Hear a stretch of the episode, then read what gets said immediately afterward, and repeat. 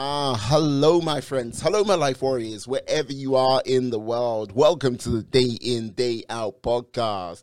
Woo! Today on episode 214, I was very privileged to have Catherine Ewan on the podcast. She is a uh, psycho spiritual coach, mentor, speaker, workshop leader at uh, Sacred Heart uh, Alchemy, and yeah, Sacred Heart uh, Sisterhood. We talked about a number of things today on the podcast. We talked about her, her 40 years working as a social worker. Uh, we talked about also what led her to become a therapist. Uh, we talked about, yeah, the sort of healing like methods she uses uh, on like on occasions to help people. And yeah, it was a very enlightening conversation to say the least. Uh, yeah, so yeah, please sit back, enjoy the show. Uh, don't forget, subscribe if you can, and yeah, have a wonderful day and charming cup of tea. Ha ha. See you for now. Bye bye. Peace. Here we go. Ah, hello, my friends. Hello, my life warriors, wherever you are in the world. Welcome to the Day In, Day Out podcast. Woo! Today on episode 214, I'm wow. very privilege, uh, a joy to have uh, Catherine Ewan. Uh, she is a uh, oh, psycho spiritual coach, mentor, speaker, workshop leader at uh, Sacred Heart uh, Alchemy, and mm-hmm. yes, Sacred Heart Sisterhood. How are you today, my lady? I am awesome. even even better since feeling your energy. That's awesome too. Uh, what can I say? What can I say? I have to send out a number of rubber checks for compliments will go out there. Don't catch no, no, never do. But yes. Now I have to ask, like, how did you get on this journey of being like, yeah, uh, like a psycho spiritual coach? mentor, speaker, workshop leader. You've done, it seems like you've like dip your toes or have your irons in many different fires? I have, you know, at, at the bottom, at, at, the beginning of, well, really not at the beginning, but so well, I'm really a licensed clinical social worker. Okay. So I've been working as a social worker for 40 years, mm-hmm. 27 of those in private practice. Um, and it was when I went into private practice, well, before I went into private practice, I was working in sexual assault, domestic violence, rape crisis work, mm. child abuse, really, you know, in the in in the in the down and dirty of life and yeah. you know, really a lot of trauma and stuff. And never wanted, never thought I'd be a therapist. And then as spirit moves us, I started hearing this little voice in my head. It was not a mental illness, but it was clearly it was being led and I and I joined a therapy practice with some people that I knew. And I pretty quickly found out that the traditional way of doing therapy didn't feel fulfilling to me. I didn't feel like I was really helping my clients as much as I could. In fact, sometimes because most of my clients had a lot of trauma and dysfunctional childhood, a lot of loss, abandonment, abuse, mm. I felt like just having them talk about it was actually re victimizing them in a way. Yeah. And we just, they can only talk about what they know. And most of it's pushed down into the subconscious mind. So they don't know what they don't know, right? So, and how can you heal it if you if you don't bring it into conscious awareness? So mm. that need and desire to work in a different way with my clients and also for me because i wasn't going to be able to keep doing it if i couldn't have found a more authentic, honoring, holistic, for lack of a better word, way to work with people. And I think that was just, you know, again, the universe putting me on a path and saying, here. So what happened was because I'm not really clinical, I'm not into really diagnoses and all, all of that. I think we put people in boxes and then we don't see them as human beings anymore. Yeah. And and so I took a different path. I went the path of becoming an energy healer in many different modalities. Um, I went through two years of an alternative ministry program called so i'm a minister of spiritual peacemaking mm. um, i dove very deeply into the um, divine masculine and feminine and balancing those energies you know in myself in the world looking at the models of that um, yeshua and magdalene um, you know a few different models in the world of both embodied masculine and feminine and then within the relationship mm-hmm. and so that sort of became my path energy work metaphysics spirituality you know honoring the divine feminine um, all in the context of healing trauma so that we can create heaven on earth ah. my, so my bottom line is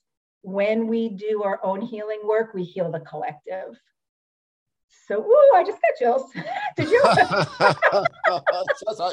Is that, yes, there you go. Bam. Yeah. So uh, that's that's the story. That's how, you know, and I always I, I just think that spirit moves us in in ways that we don't expect. And in that process, I went through a major life transformation after 30 years of marriage. I left my marriage, I left my children there with their dad, my pets, my employment. I, I, I moved from a 2,500 you know square foot house in the suburbs to a 200 foot room in someone's basement, and I opened a healing center, and I reimagined my life. I sort of um, yeah at 52. So you know, the truth was, and I, it's funny, I just wrote a, a, post about this this morning that, you know, there were times when, with all of the spiritual awakening and all of that, and all of the changes going on, all the decisions I was making, um, and I'm just going to throw this in, and maybe if you have women, older women listening, going through menopause at the same time. they well, that's a long change to go through. There were moments when moments for years when I, I didn't, you know, it's hard to find the line between is this a spiritual awakening or just a friggin' total complete nervous breakdown? So I'm still here and I'm still smiling. So I'm guessing it was a spiritual awakening. I'm going to go with spiritual, awakening. spiritual awakening. Yeah, you know, it's like I'm just like, yeah, don't want to be going up like meeting your friends if they hear this or anything like this. Like, hey, how you doing? Hey. It's, great. Yeah, just watch her, watch her carefully. Hey, hey don't away from the sharp objects. Hey, how, hey. Well, people who know me have heard that story before, so you know, uh, whether they believe it or not, it's you know, yeah, like because this is the thing. Your story is like kind of fascinating because like you're in there are many different things like sectors, jobs which you can take in this world where I call them sort of frontline like hmm. Jobs which how can i say you see the real sort of gritty side of humanity like it would sometimes like if you stick with it for as long as you have it sometimes must be a challenge to look at the human race and go ah, where the positive points um because yes lies yeah. defeat and like horrors and like negativity you won't like believe would you mm-hmm. say like sort of delving into the realm of like therapy. It was kind of like helping you adjust your very own energy as well as helping others adjust their energy? Oh what a good question. I, mean absolutely. I you know i think the fact that i started to get that message mm. at that point in my life um, was really spirit, source, God, goddess, you know, universe, whatever you want to call it, um, put, literally putting me on a different path.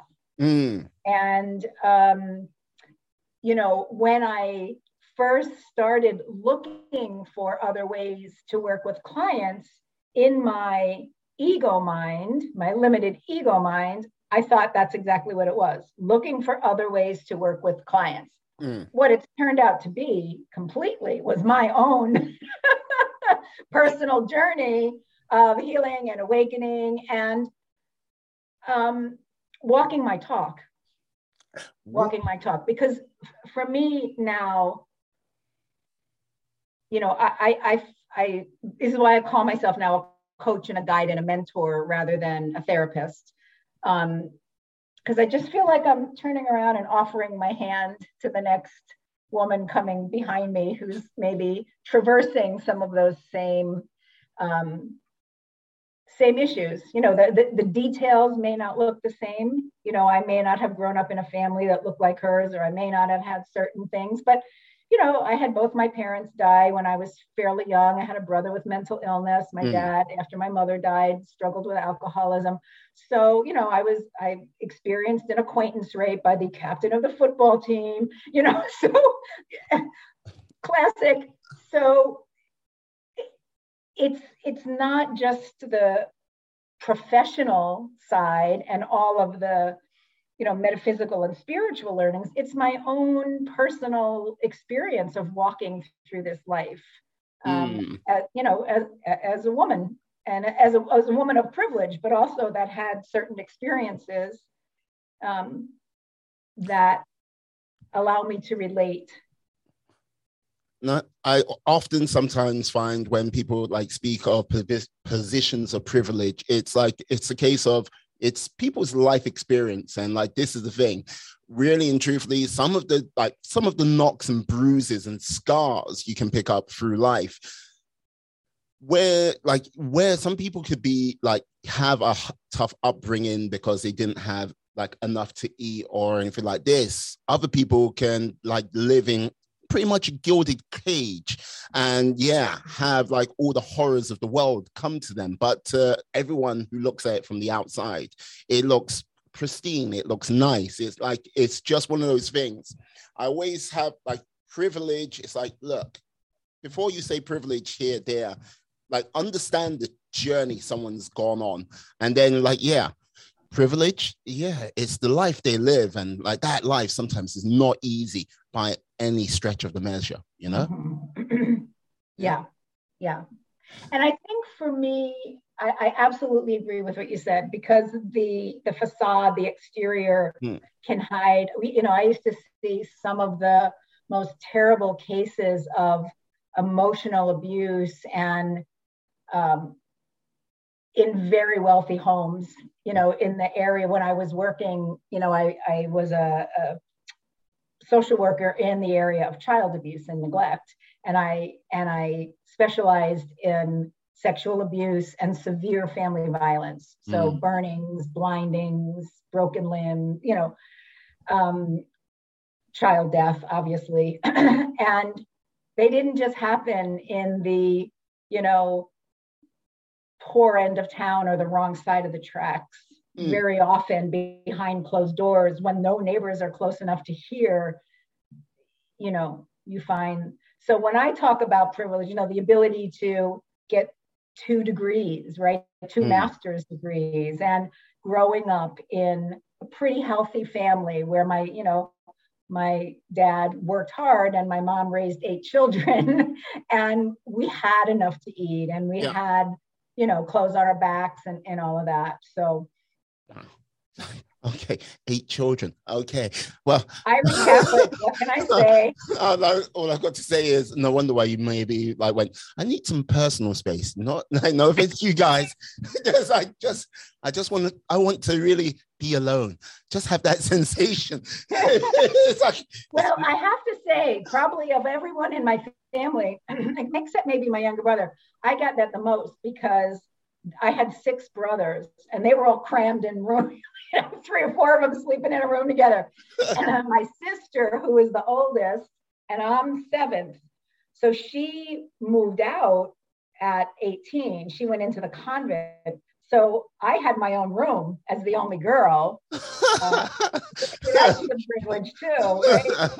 my poor brothers were like, you know, sleeping on bunk beds or whatever okay, yeah, that's privileged people. Like your brothers will sort of look at you in envy. It's like, oh, how am I going to be able to live in this room by myself while the six of you just have to bunker?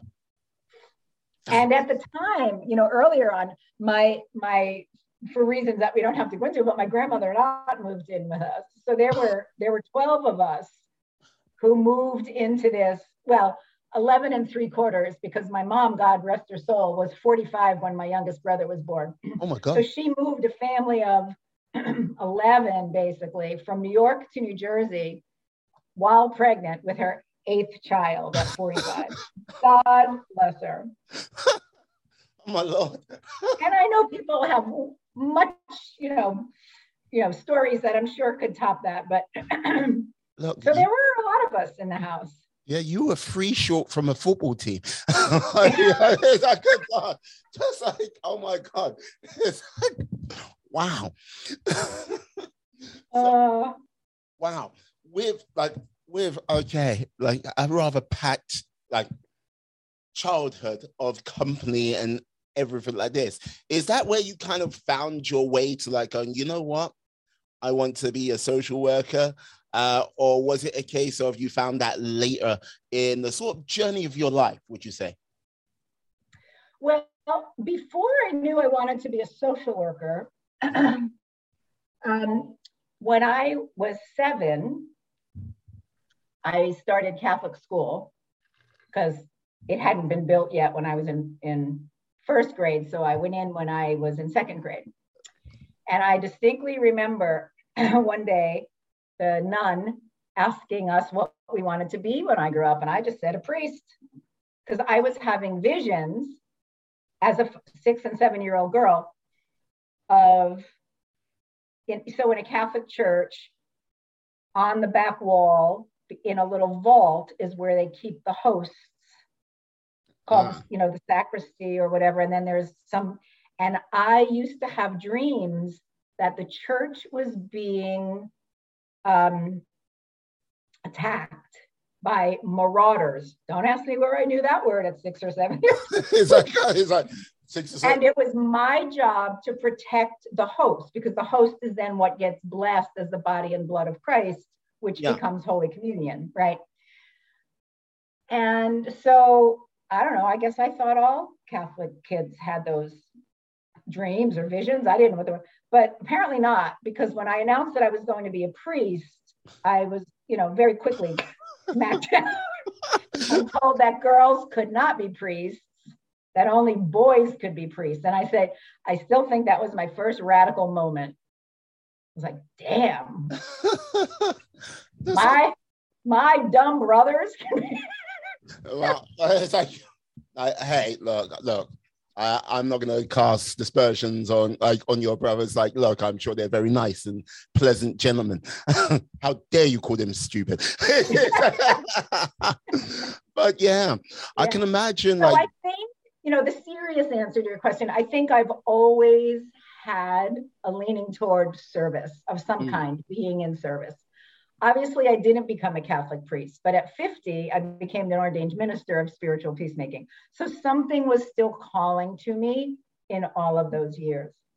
Mm. And then when I was a teenager, I started doing some volunteer. Well, I was always politically active. So I worked on political campaigns and I was a social activist, marched for the ERA for so many years. We still don't have one, by the way, in the United States, an Equal Rights Amendment.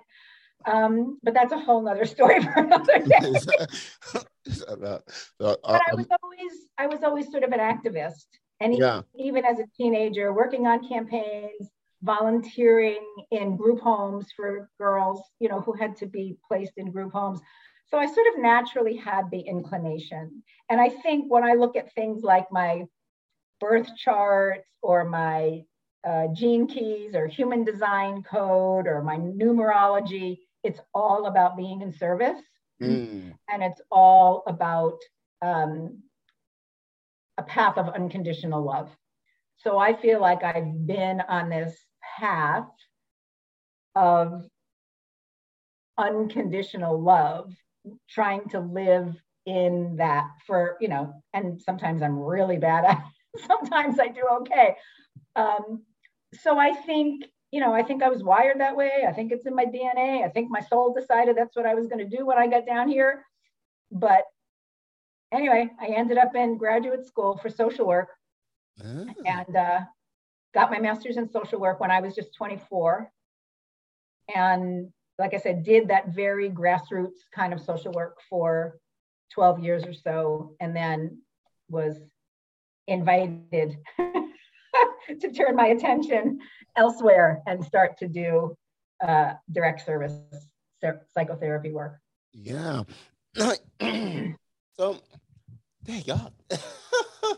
Got like lots of food for thought there. Uh, yeah, that uh, the equal rights uh, movement for like ladies. Um, um, as an observer from the UK, let's just say there there are certain things I think will come before uh, that happens in the United States. Not to be bad to you, but it's just like yes, I think the rapture will come around uh, the second time. It's the rapture. it's like, and yeah, wait. the, so equal yeah, rights we certainly seem to be moving in the opposite direction here, which is, you know, yes, Gordon. Let's you, just and, say, and when you try to live, so my so my um, when I took my vows as a as an ordained minister of spiritual peacemaking on the shores of the Sea of Galilee, by the way, uh-huh. um, they were vows of surrender, trust, and gratitude. Not the poverty, chastity. Well, I wasn't going for that, but surrender, trust, and gratitude. And so I've, you know, I've tried to live into that. Um, and part of it is surrendering to the fact that everything is happening for a reason that I can't understand from my human perspective. So it's been particularly challenging the last six years or so mm-hmm. to be in the climate that we've been in and hold all of that in surrender and trust and gratitude. Yeah. Because like this is the thing, like, okay, like when you say surrender, trust, and gratitude, gratitude I get, gratitude I understand. Like surrender, I'm like surrender. Why surrender? Like, and like yeah, trust. Like, and it'll be a case of trust in what exactly? Is it the um, like the mechanics of the universe? Is it putting you where you are? Yeah. Yeah. So surrender for me is sounds sort of like my will for me mm. and God's will for me sort of aligned, right? Okay. So getting out of my ego mind mm. and connecting more with divine mind to inform uh, you know like when i went in to be a psychotherapist that was not something i mean i was very much against it i thought psychotherapy was just for wealthy indulged people to sit around and contemplate their belly buttons. I really didn't understand. hey, I was only, you know, 23, 24 at the time. Oh, like but, belly buttons. You know, the arrogance of the young. Belly buttons are outie. What's that about? I can see. So it's it's trusting that God wants for me what I want for me, what my soul in contract came here to do. Mm. So get my, my ego, my mind that thinks I know what I know, and um, open open that up. So that's the surrender part. It's not like waving a white flag and saying, "Oh." that's not it. Um, trust is is more of that. It's sort of I trust that I'm guided and protected in every moment, mm. and that I am exactly where I am meant to be on my path. And also trusting that other people are on their path and it's not my place to interfere with their path. I hear. Yeah. Every soul has chosen, in my in my opinion, every soul has chosen its reason for incarnating on earth at this time. And who am I to assume that I know what somebody's path is? or yeah. what role they agreed to play, like Judas Iscariot, you know. well, going with Judas um, right there. I yeah. So that's the trust. And then the gratitude uh, for everything, basically. But not only like, oh, it's a beautiful day. Oh, you know, what somebody complimented my earring, like, you know, but gratitude for uh, the dark nights of the soul, where we come out the other side transformed, right? So even the things like gratitude for that difficult decision to end a 30 year marriage because that was going to allow me to transform into another aspect of myself. Like that was complete and it was time for something else. So, you know, even gratitude for the stuff that doesn't always look so good on the surface. Yeah, I hear you. I hear you. Because like this is the thing, like all of those like basically like uh trust, um, surrender, gratitude. Uh, like basically it takes a lot of sort of self-reflection uh, on that sort of asking those tough questions of oneself which people don't like to do uh, because um, sometimes when that truth looks back uh, it sometimes shows how can i put it it sometimes shows our inherent flaws our weaknesses the things which might seem ugly to us uh, mm-hmm. in that moment and basically facing that and sort of like yeah having your kind of how can i say dorian gray moment like all of the sins of the world you've put mm-hmm. out there being in this sort of either magical picture or in that mirror, which you then look at and go, oh, oh that's yeah. who I'm truly am. And the other, you know, the other, that's absolutely true. So thank you for that. And the other thing I would say is because of the role of our primitive brain, which is to keep us safe yes. and free from harm, it doesn't want us to see those truths or re-experience those things.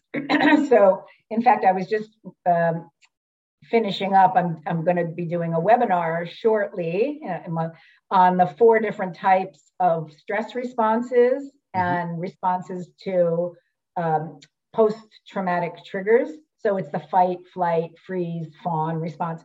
And there's lots of ways that our mind will keep us from uh, recognizing the painful things, whether it's things that have been done to us or things that we may have done to ourselves or, or other people. So the mechanics of the brain in that way work against us because certain patterns were created when we were children to allow us to move through perhaps very physical or emotionally challenging or psychologically challenging experiences. And all of that gets pushed down mm-hmm. into the subconscious. So we're not consciously aware of it 24 7, but the programs are still running. The things that we learn how to do to defend ourselves or protect ourselves or stop us from being hurt or cut people off so that, you know, what's that? This may not be your kind of football phrase, but something about the best offense is a good defense. Like if yeah. I can if I can keep them away from me before they have a chance to reject me, I win, right? so the brain is masterful, masterful at keeping those things away from us, keeping us in resistance, keeping us in denial. I mean, it's so masterful that, you know, people develop different personalities in extreme cases to be able to survive mm terrible torture and abuse. Yeah. Um, you know, I don't want to go too much into that, but just just to uh, highlight how brilliant the mind is and how it will do whatever it takes to help keep us in survival mode. Mm. Yeah, but like this is what I like when like you mentioned energy earlier in our conversation and like this is the thing the human mind is a wonderful thing. It can like it's helped create marvelous technologies it's helped take us into space it's helped making this conversation possible right now. But there's the thing with energy everyone's energy you have a certain amount of energy through the day. And yes if your like mind is running a number of different programs at this moment in time to well aid that survival mode, help suppress some of the most traumatic things. That's energy which is being used up and not necessarily in the realm of healing because you're not actually confronting mm-hmm. it. It's just keeping it going. And as time goes by, if some like it just that energy slowly depletes bit by bit by yeah, bit. It, Still, there's a breaking moment, I imagine. Yeah, it, it wears you down, literally. Um, you know, if you, speaking of technology, you know, um, which I think we mentioned earlier on, but it's like a virus running in the background of your computer. So it slows it down it pre-populates things with incorrect information. It causes glitches, right? Um, and that's exactly because our brain is like a computer. But you know, so so that happens. It is. It's like a virus running in the background, or multiple viruses running in the background that mm. exhaust us. And from a scientific and and you know i am not a cellular biologist so you know take this all with a little bit of all right she's giving us the non-scientific version of this but every emotion in your body is energy mm. emotion energy in motion if we look at the emotional guidance scale from you know abraham hicks law of attraction we see at the top of the scale are things like joy, freedom, gratitude, appreciation, love, mm. um, optimism, excitement, you know, blah, blah, blah. And then we get, you know, a few layers down and we get to hope, and then we get to boredom, and then we start to slip off into resentment and anger and disappointment and sadness mm. and hurt and loneliness and depression and despair and mm. guilt and shame, all the way down there. So, and they each have their own vibrational frequency because they each have a different chemistry that runs through the body. Mm. It's chemistry. That's how we feel the difference between joy and despondency, mm. right?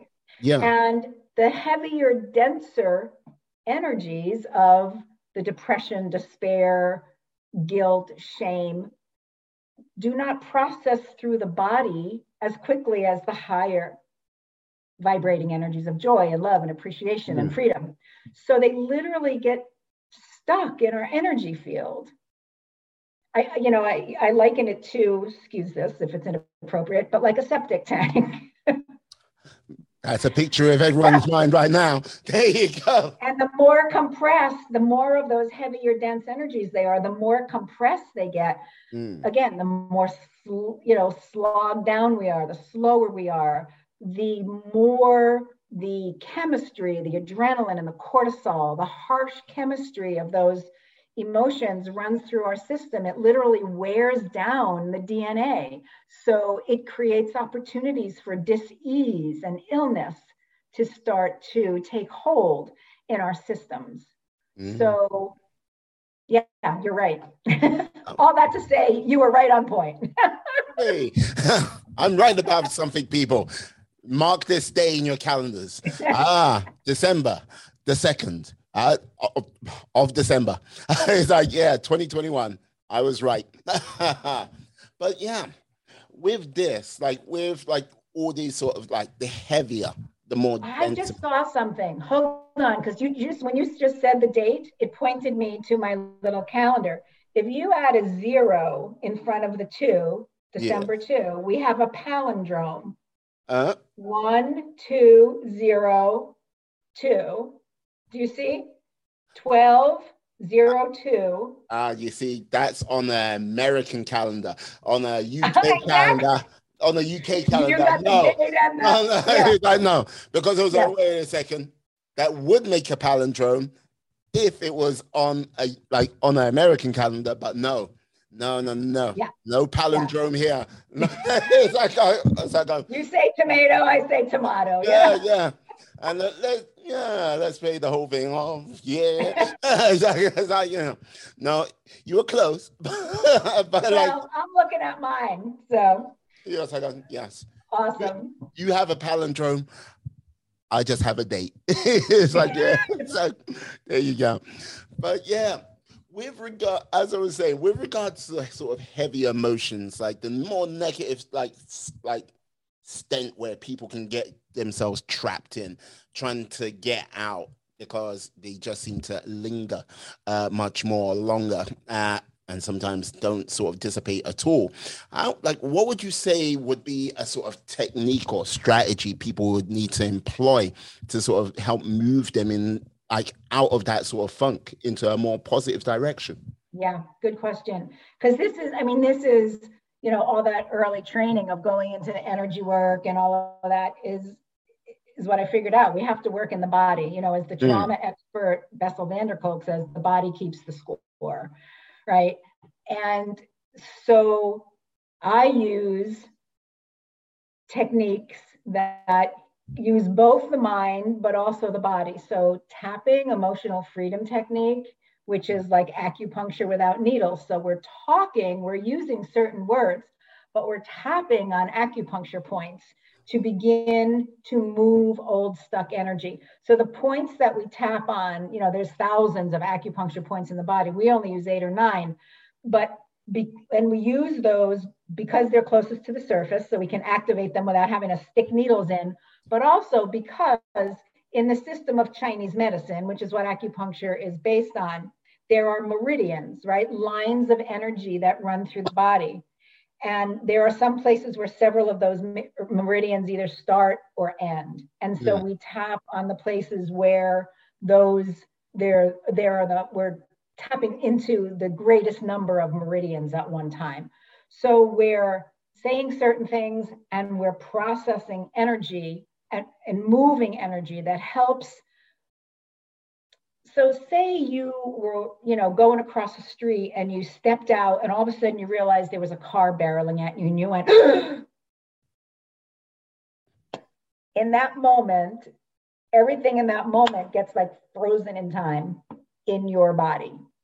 And if you don't have a way to let that you know release you just eventually go on with your day and you know keep moving and then you start to breathe again. Mm. but that what i call trauma capsule is literally trapped in there. Okay.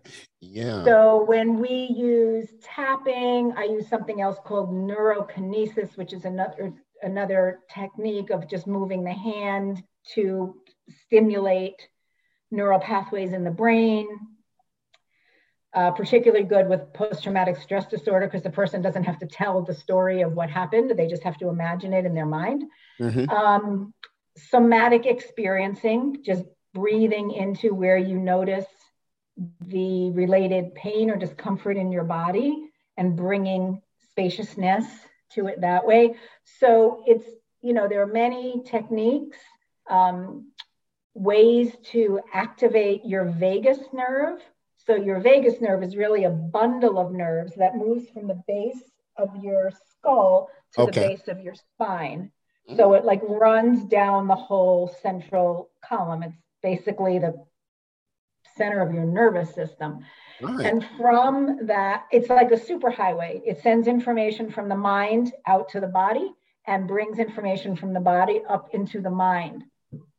And it's it goes out to every mus- muscle and organ system in the body. So it's this superhighway of information.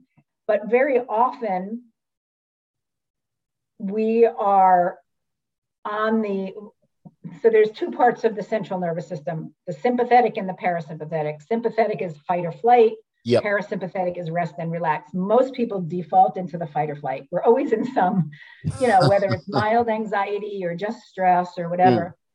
Mm. And when the vagus nerve isn't fully activated, we tend to be in that fight or flight more often. So any exercises, and it can be breath work, it can be literally putting your face in a bowl of ice water, and they're holding certain places on your ears where we can activate that vagus nerve and then that becomes the bridge between the sympathetic and the parasympathetic. It helps move us out of fight or flight response into rest and relaxation response. This tapping does that as well.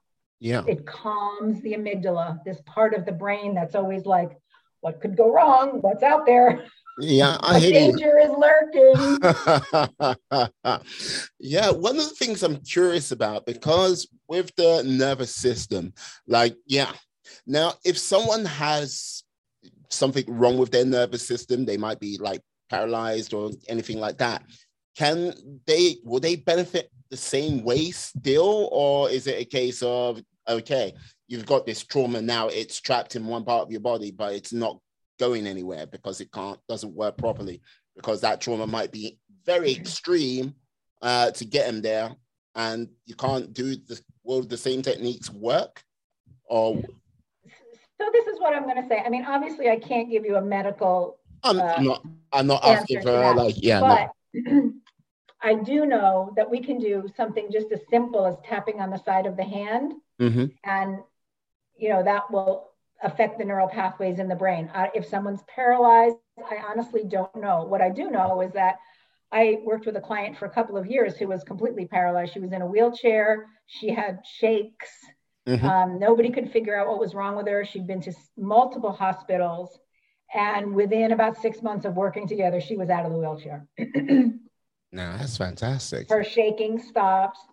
Um, I would refer people to the work of Dr. Joe Dispenza um, for more specific, because he's a chiropractor and he suffered a spinal column injury mm. and was told he would never walk again. and he began because he because he was a chiropractor and he understood all the anatomy and he knew enough about sort of law of attraction and our thoughts create our reality that yeah. he literally began seeing himself as healed. And if you would see him today you would never in your wildest imagination think that he's anybody who ever had anything. And that's that's what his work is all about. So joe dispenza bruce lipton gregg braden all those people are doctors and scientists. Uh, they could speak to that question much more you know in mm. an educated way than i can i just know what i've seen happen with some of my clients with yeah. personal experience uh, what you help what you help do for some of your clients. Yeah, that you know what I mean. That story is fascinating. Um, yeah. So like this is the thing. So what like how did the Sacred Heart Alchemy uh, come about? I have to ask. Well, that's another story. I'm so here for these ago, stories. so um, originally, my business, my coaching business, because in my therapy business, I just went by my name people just look me up by my name. But for my coaching and my speaking and you know some other things, um, my my original name was Reawaken Your Dreamer because I'm very much um, interested in helping people reconnect with the part of them that has stopped dreaming. And for me, that was after my whole midlife transition. And so I was, you know, particularly pointing that to women in midlife, right? But at a, at a certain point, I was working with a coach who was also a shaman. And we took a three day shamanic journey. Um, and in the course of those, as a as a way to brand, the purpose of it, she was a brander. She was a marketer and a brander, but she was also a shaman. So that's yeah, a very unusual combination. I, can, I can, I'm going to take you on a spiritual walk, show you the path. And by the way, I can do a, a mean website and yeah, graphic and logos for you. There you go. So, okay.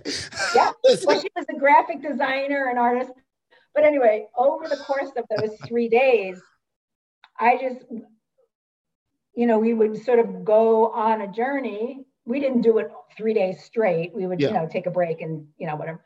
And I just had so many images, messages of Yeshua and Magdalene, you know, Jesus and Mary Magdalene, um, taking me into old monasteries, images of Jesus sort of opening up and offering me his heart Mary mm-hmm. Magdalene from her womb when that there's a there's a painting of Mary Magdalene pregnant, literally sort of handed me a gift, and when I opened it, it was a heart. I mean, there are so many. My um, and there were doves all over the place, like these peace doves. And yeah. the woman who, you know, was leading me on this journey lived in Arizona in her house. She said, I've been swimming in my pool every day for like 12 years. I have never seen a, dove, a, a peace dove. There were doves flying over my pool. so there, and and my journey has always been about healing the heart, right? Mm. Ultimately, that's what we're doing. You know, we're changing the patterns in the mind and all of that, but it's all about dropping into the heart so that we can be what I call the the most Christed expression of ourselves, our highest version of ourselves while in physical form.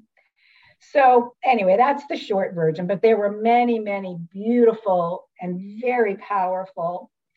Um, and I've had other, you know, on on other like silent walks when I've been on silent retreats, being invited. You know, do you ever see a tree that has like a scar in the shape of a heart? Like when a tree has been Okay, yeah. Yeah. And, you know, I was invited to put my hand into the scar. And I was like, what? Nah, ah, there's bugs in there. Nasty. And, you know, again, they were insistent. So I did. And I immediately heard, you are a healer of hearts. Um, and alchemy is transformation. Alchemy is magic, right? Alchemy is transforming one thing into something else. And I always say to my clients, your deepest wounds are the fertile soil for your greatest gifts. Mm, I like that. Whatever you went through was a path your soul chose that would be the most fertile ground for the gifts you came to bring. Mm. Whether that was to learn self love or compassion or forgiveness or sovereignty. Um, so, you know, it's all about the alchemy, the transformation. You're not broken, right? You just went through some stuff and you maybe adopted some ways of surviving that worked for you at a certain period of time, but are not serving you now because it's keeping you apart, it's keeping you separate, it's keeping you in fear and unable to deeply connect with yourself and others. So let's just heal those younger parts so that you can now be who you came here to be. Yeah, I can imagine like uh, five years ago when you were 24, like, yeah, did you like, did you expect yourself to be uh, like grow so much spiritually uh, in comparison to that youngster back then? No, no. I mean, I, you know, people say to me, oh my God, you know, you know, so, but I feel like there's a lot of young people on the planet now who are even more advanced. You know, this path opened for me in my early 40s. So mm-hmm. I had lived a long time already. Um, I think it was in my genes and in my DNA because of that six and seven year old experience. You know, I knew that, but it had sort of gone dormant, you know, with with just life and you know living in a big family and having my parents pass away and you know just all that stuff and then getting married at 22 and raising my own kids and you know so i had to get to a certain point um, for that to all open up mm. and I, I feel like there's you know some of us who have been doing the heavy lifting for a lot of years you know if you think about road construction we yeah. were out there with the shovel and uh, now we've created this super highway and the energies are higher and the vibration is higher and younger people coming in are now like Yep. Flying right by us, us old timers. Mm, well, like this is the thing. I sometimes feel that there are a number of people when they're going through life, but at that at crucial times they've been holding their breath and they haven't had the time to actually uh, take in like a good chunkfuls of fresh air. And when they do have that moment to actually breathe like a weight sometimes comes off their shoulders or like a moment of awakening comes like that comes to them. And it's like oh right. Ah i need to do something else. I think with regards to last year uh, the dreaded year of 2020. I think a number of people had that sort of opportunity to have that moment to like take that breath because it's like, yes, I'm doing the nine to five, got to go, got to go, kids, got to go, got to go, got to go. And when it was like, yes, you all have to stay at home. And it's like, first, most already pacing the cage like a like deranged like polar bear, like going back and forth. I'm not liking this. I'm not liking this. I'm not liking this. Then like yeah, the the realm of Tiger King and Netflix came to them, to many of them, and then yeah, that sort of moment where it's like, oh, wait a second. Is this the um, life I want? To, is the life I've created for myself the life I want to continue? Absolutely. yeah. yeah you know, I want to just, in our final moments here, because you brought up something that I think is really critical to mention. So, you know, I've been I've been consciously on a spiritual path for mm-hmm. I don't know since the mid 1990s, so a while now, and I remember distinctly reading lots of things back then. You know we didn't have the internet we didn't have you know all of this social media stuff we didn't have netflix or fire tv or whatever the hell we have now. So it was a lot of reading and um, and a common theme regardless of who the author is how long ago they've written or how recent their book was or what perspective or point of view they were coming from astrology or something the common theme was that we were, as, a, as humanity, as a species, as Earth, going to enter this period of awakening mm. at some point in the future. And when that happened, in order for that to happen, or concurrent, with that happening, because it's part of the 26,000 year cycle of the Earth around the cosmos and where we are in the uh, photon belt, light belt, and all of that. But anyway. Okay. In order to create a new world, all of the systems that were in place were going to have to collapse because they were all they, they were not fixable right the greed the power over the patriarchy the you know there was just no fix in the mess we'd made for 2000 years. So the financial system the educational system the healthcare system the religion, you know, organized religion, what, whatever else, all of those systems, we're going to have to collapse so that we could create something new in this new higher energy, the age of Aquarius, if you will, that that enter we entered into not that long ago. and I used to think, how the heck is that going to happen? How can all of these systems collapse at one time? And then COVID hit. And one day I went, holy smokes. Guess what? Every darn system is collapsing. Mm. So everything is falling apart. And so my belief with COVID is that we are in a period of rebuilding. it's ugly. It's, you know, talk about the dark night of the soul or pumping out the septic tank. You know we're we're still in the thick of it. But there's a much higher energy coming in. I can feel it. I don't know if you can feel it. There's just we're raising our vibration and people slowing down and asking themselves that question and listening to their heart instead of their ego mind that says you got to get ahead you got to have that job you got to climb the ladder you got to have the trophy wife on your arm like whatever all that is people are questioning that and they're saying, no, that's what the system told me. That's not necessarily what feels right for me anymore. We're being brought back. yeah, no, but this is the thing. I do feel the winds of change are coming but like the whole thing is the like the where the mystery is for myself i'm not too sure where those winds of change will take us i'm not too sure if it's going to take us to a more enlightened place or a darker place or is it going to be a case of yes this is the this is the beginning of a new age of everything or is this a new age of everything which is totally unexpected not like not quite the age of aquarius maybe not like some like corporate totalitarian system but what will it be that's the mystery for me and that's the $64000 question i'm like trying to like mull over in my mind right now because the winds of change are blowing and they're blowing hard. And, and like this is the thing. I think many people do feel it. I'm not too sure they know where it's going to take them. Yeah. And I like I feel going back to gratitude, I feel so grateful that I had that grounding and so many things before mm. we got here because it has allowed me to kind of keep my rudder.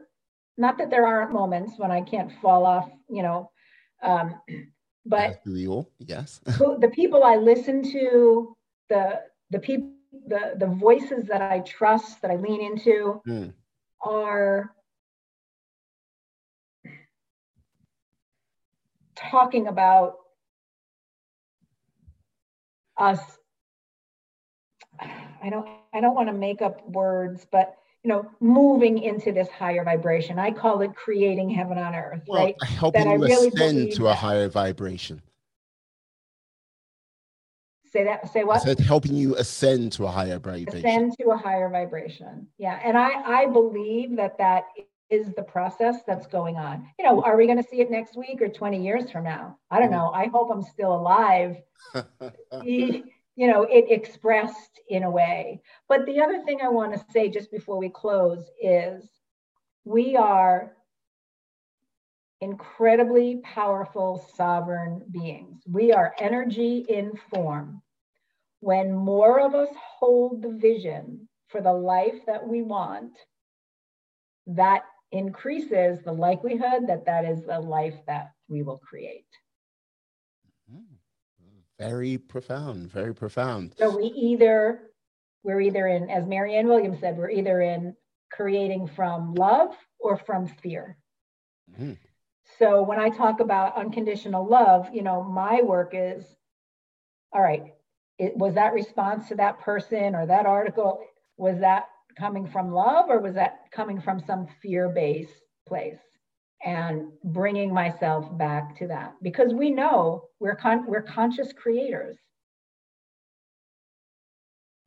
And and that's why the healing is so important. As i said before every bit of personal healing every person who is raising their own vibration every person who is expanding their own consciousness is contributing to the collective mm. liking that liking that one final question before we go. What has been one of your biggest gratitude moments of 2021? 2021 gratitude moments.